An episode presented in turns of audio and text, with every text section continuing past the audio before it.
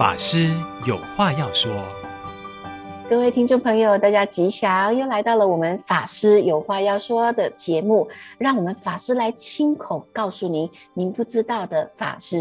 志平法师吉祥，吉祥，大家吉祥，有中法师吉祥，吉祥哈。那我们上个星期呢，你就跟我们分享到你如何的，就是突破了种种的困难哦。哦，一次又一次的，终于走上了这条出家的路。那在出家过后啊，是否还停留在学院，还是已经开启了你弘法的路程呢？呃，出家之后啊，我一毕业，我就被安排到这个呃山上总本山的一个传灯会的一个单位领职。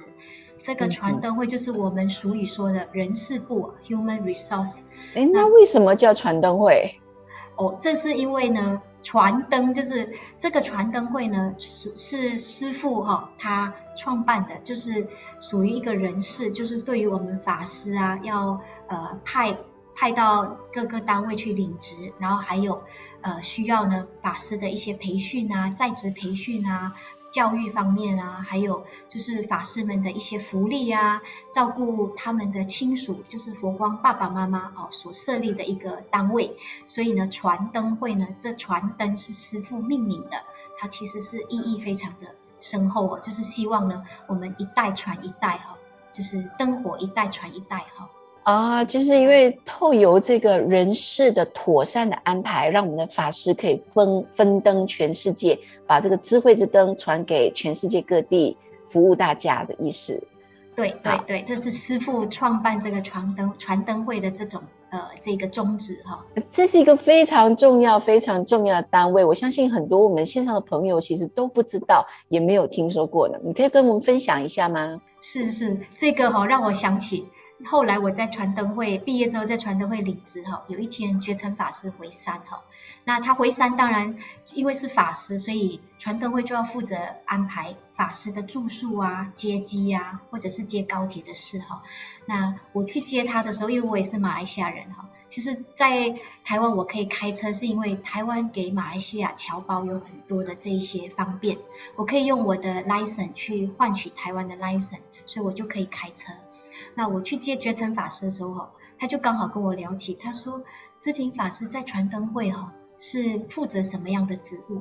那我就开始跟他巴拉巴拉的讲，传灯会呢有人事组，有传灯组，我负责呢的是人事里面的这个啊啊、呃、这个呃属于呃小部分的这个好像呃签证的东西。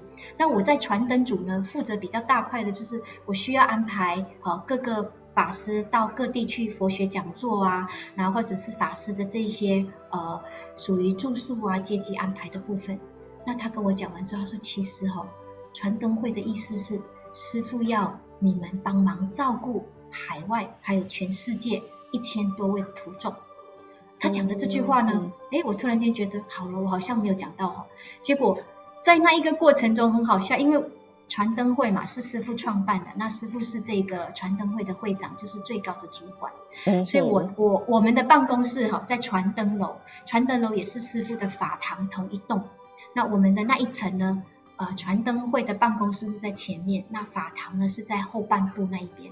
所以经常呢会看到师傅跑香哈。那我相信很多的朋友可能也不知道，嗯，法堂是什么？法堂就是呃开山大师的一个呃。就是一个住宿哈，然后他呃在那一边哈，呃就是会客啊哈，或者是呃跟弟子们接心的一个地方哈，所以就是我们要见师傅的时候，我们就是会去法堂，那就是因为这样的因缘哈，我我我们常常都会看到师傅哈。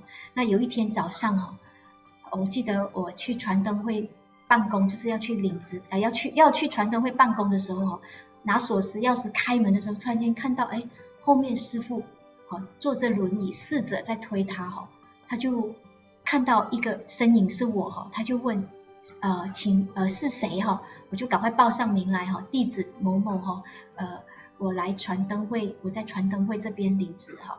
他就愣了一下，他就问我，你在传灯会负责什么？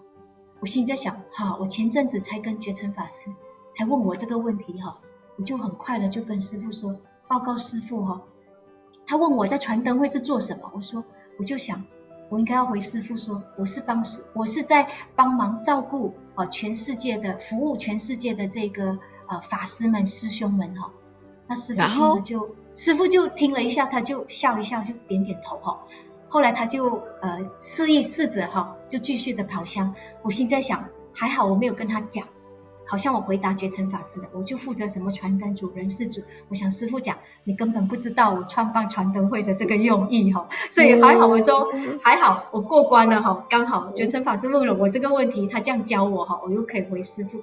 那确实我们在做的也是在服务全世界的师兄师兄们哈，只是我诠释的比较笼统一点，我是属于什么组别什么组别。哇，那所以你的第一个的弘法单位其实就是跟师傅的法堂在一起，那你就会时常遇到星云大师。那相信大家都听过星云大师，可是你可以如此幸运的，几乎天天都有机会遇到星云大师，对吗？是，没有。那你一定有非常多的事情可以跟我们分享。这个其实哈，我我我觉得我比呃呃，就是同辈的师兄们哈，是真的是幸运很多。一般。现在我们呃比较后辈的弟子哈，因为师父也比较年长，所以我们要上师父的课，或者是跟师父接心的机会也也比较少。那因为我领职的单位在传灯会跟法堂很靠近，所以我每天都可以看到师父，这个是我最大的福报。那最好笑的是哈，我也是很天马行空，很天才。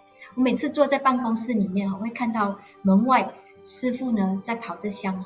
就是有师兄，海外的师兄，或者是呃别的长师兄来跟师父报告事情的时候，都会在那个传灯会的那个外围那边，就是法堂的外围那边跑香，推着轮椅跑香，然后一边跑香一边跟师父报告事情哈。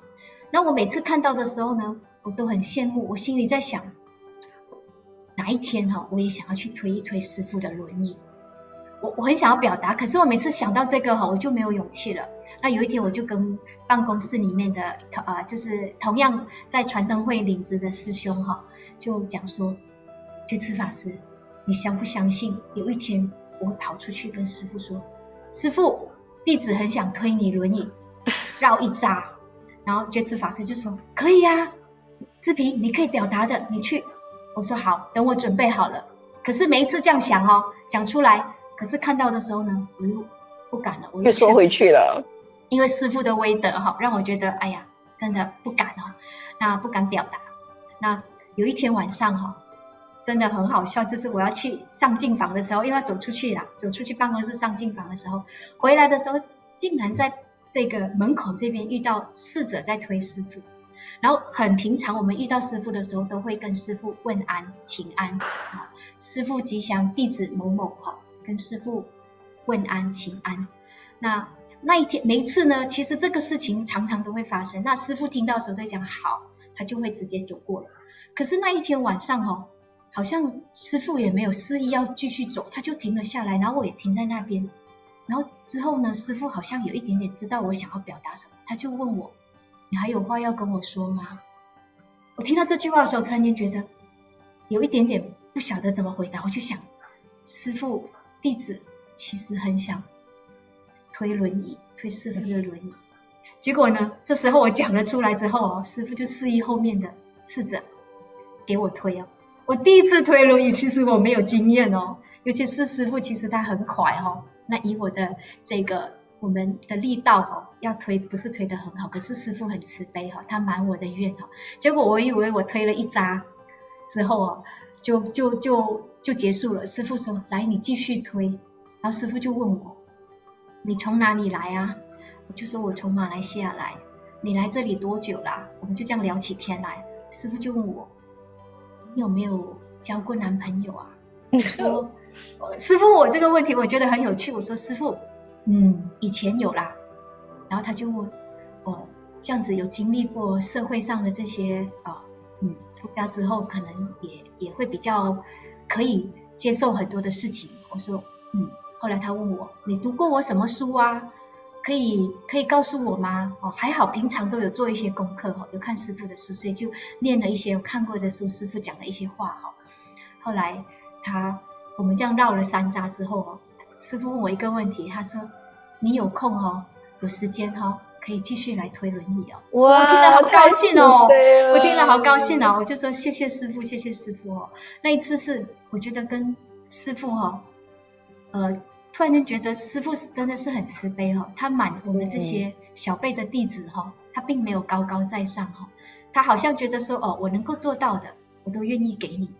虽然是一个小小的动作，一个小小的这种聊天，我都觉得，哎呀，我的师傅实在是很懂人心哈，很能够让这个后辈的弟子哈，呃，跟他结缘，对，结缘是。